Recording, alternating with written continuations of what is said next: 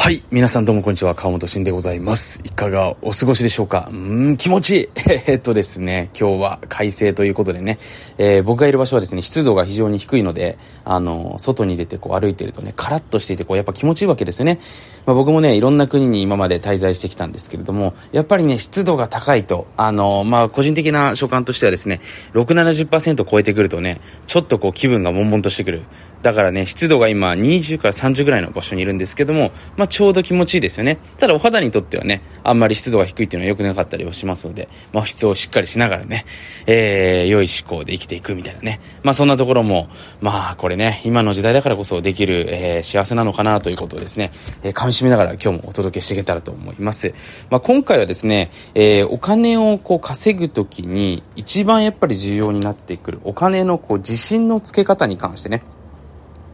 話をしていたらと思います。で、これね、めちゃめちゃ重要なんですけれども、多分なかなか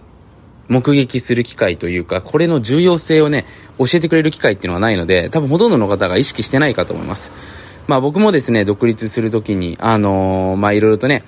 お金を稼ぐための手段がね、自分のもとにやってくれば、それで自分の、まあ、収入は上がっていくんじゃないかなっていうふうにずっと思ってたわけですね。だからね、昔のイメージとしては2000万円欲しかったらね、その2000万円を稼げるようなビジネスがなんかどっかに落ちててね、それを拾ってきて自分が行えば勝手にそうなれるんじゃないかなみたいなね、そんなこう、自分都合なね、印象を昔は持ってたわけなんですよね。だからね、正直自分がそれくらい稼げる自信あったんですかとかっていう質問されたら、なかったとしか言いようがないんですよ。で、その後にね、実際に自分自身でほら、引き寄せの法則とか、潜在意識とか、いろんな勉強をしていくようになってからですね、えー、分かったことが、えー、あるわけなんですね。で、結局ね、例えばほら、何かを引き寄せる。例えばね、英語を話せるようになる。自分がね、その、素晴らしい、まあ、意中の女性とこう関係性を築いていく。まあ、女性だけに限らずですけれども、そういう時にやっぱりね、そんな自分になれるよっていうような予感だったり、自分自身に許可が出ていると、その波動が自分からね、当然出てくるわけで、で、それによって、それ相応の出来事が起きてくるわけなんですよね。で、まあ、この、まあ、メカニズムを実際僕自身肌で体感してから、まあ、何を学んだかというと、そもそも俺ね、お金稼げると思ってないなっていうことに気づいたわけだったんですよね。まあ当時若干多分20歳だったかなだったと思うんですけども、ちょっと今のままだったらね、お金これ、俺稼げないんじゃないかなみたいなね。なんかそういう気持ちはあるけれども、じゃあ実際にそんな自信があるのかって聞かれたら、ないわけですよ。で、当然ね、やったことないんで、ないのが普通なわけですよね。で、ここで止まってしまうとね、やっぱりその自分の収入が増えていかないことになってしまいますから、どうしようっていうところに繋がっていったわけですよ。まあそこでね、出てくるのが今回のこのトレーニングになってくるわけなんですけど、結局ね、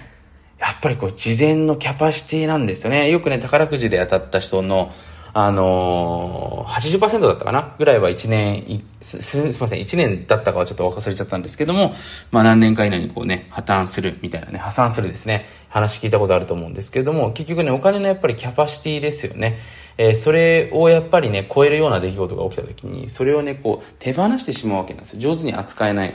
その時にもやっぱりね、このお金のトレーニングをしていることによって、実際に、だその収入が自分の、だから、さんな、ちゃんとこう、血となり肉となっていくって感じですよね。まあ日本語をね、今これ、お聞きいただいている方って多分自分でこう、何もしなくても理解して、こう話せたりとかね、逆にこう聞いたりすることできると思うんですけれども、それと同様にね、そのお金に関してもだから一回その状態を自分で作ってしまえば、それが染みつきますから、その状態がだからカンフタブルな、当然なゾーンになってくるわけですよね。で、それの状態を作れるとね、これ後から収入が追いついてくるんですよね。僕もね、もう何度も何度も経験してるんですけど、分かったことがあります。で、昔ね、だから収入が上がった時に、下がるのが怖いなっていうふうに思ってた時期があったんですけども、でもね、よくよく考えてみたら、いや、一回その状態に達するような自分のちゃんとこう器を作っておけば、多分下がんないだろうなっていうふうに思ってたんですね。で、実際に本当に思った通りでね、あのー、まあ、これよく聞かれるんですけど、独立して僕13年ぐらいなんで、なんかその、独立した後ですよ。すごくそのトランプ、トランプじゃないね、スランプとか、なんかその収入がすごく、例えば売り上げが低迷期とかあったんですかっていうと、さほどないんですよね。で、さほどっていうのはね、あ、あったことは実はあったんですけれども、それはね、収入が下がったかっていうよりも、自分が僕がね、こう海外にこう行きまくっていて、こうやりたいビジネスとかいろいろあったんですけど、それができなかった。で、その時じゃ収入下がったかというと維持って感じですよね。っていう時期はもちろんあったんですけど、でもそれはもともと望んで僕がやってたことだったんで、別にそのスランプだったわけではないわけなんですよね。なので、まあ、ちょっと今回の話はですね、おそらくこれ聞いてくださってる方が実践したら、もう一生使える、その自信になってくると思いますので、ぜひ実践していただけたらなというふうに思っております。まあ、前置きは長くなったんですけれども、早速本題の方に入っていきます。で、結局ね、どうやってお金を稼ぐのかっていうと、結局自分で物を作って売るしかないわけですね。もしくは物を借りてきて売っていく。で、この売っていくイコール、例えばね、そのフリーランス的な働き方も全部そうなんですけど、やっぱ仕事をもらう時もね、自分はこういうことできますよっていう、まあ、自己 PR だったりとか、その自分からのオファー、提案をしていかないといけないわけですよね。で、それを見て、あ、この人面白そうだな、とかってなって、ええー、まあ、実際に依頼が入ると。で、紹介される時も自分のこと紹介してくださいっていうふうにね、言わないでも紹介してくれる人いますけれども、基本的にはやっぱり紹介してもらうような仕組みを作らないと、だそういったものを提案していかないといけないわけですね。自分がこういったことをやっていて、こういった価値がありますよっていうことをしっかり世の中の人たちに知らしめていかないといけないわけですよね。で、そういう時にもね、えー、やっぱり非常に重要になってくるのが、まず請求書スキームなんですね。これ僕がですね、もう昔からやってることで、自分自身がやっぱりね、毎日、その、どういう今日は自分が価値を人の役に立てたのかなってことですね。これお金を自分でもらう前に、例えば今日はこういう人たちがいたから、こういう自分は声をかけることができましたとかですね。まあそんなような言葉で構いませんので、言葉というかそんなようなことでも構いませんので、少しずつ少しずつね、自分が一日の中で、ビジネスにはなんなくていいんですよ。ただ自分が今世の中の人たちがこういうものを求めてるからこういうものをできた。じゃあ俺は今日これくらい自分に対して請求するってことで、自分でね、まるで別のその会社が自分で持ってるかのように、その自分の会社に請求をしていくわけですよ。だ今日1日で俺は多分ね、3万円ぐらいは今日稼げたんじゃないかな。実際は稼げてないんですよ。ただその価値としては3万円ぐらいのことはできたんじゃないかな。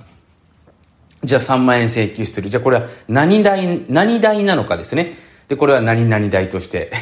えー、自分はもらってもいいんだ。ってことで、例えば自分でね、僕は昔やってたのお金を下ろしてきて、僕は昔100万円とか下ろしてきて、そこに請求してってたわけですね。昔まず1000万欲しいなって思ってた時期があったんで、100万円下ろしてきてね、83万円稼げれたら、1ヶ月、1年で1000万円だなと思って、えー、請求してみた。で、それを実際に自分で、えー、送っていくっていうふうにやっていくとですね、こう、自然に何が価値なのか、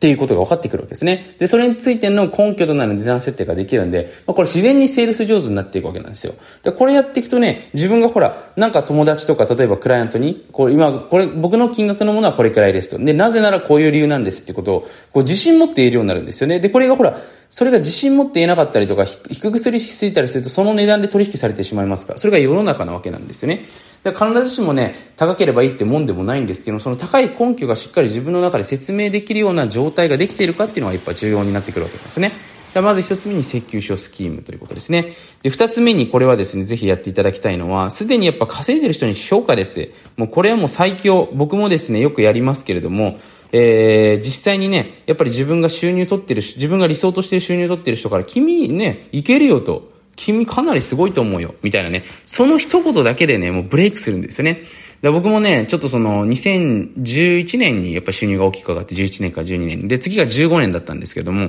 15年に入った時っていうのは自分の、まあ僕収入的にもそんなに困ってなかったんですよね。別にその海外もいくつでも行けるし、別に子供と自分と妻のは全然養っていけるぐらいのもうレベルというか収入取ってたので、これ以上別になくてもいいかなみたいなところはあったんですけども、たまたまね僕が参加したセミナー、あのー、まあ、参加費が100万以上のすごい高額なセミナーに参加したんですけども、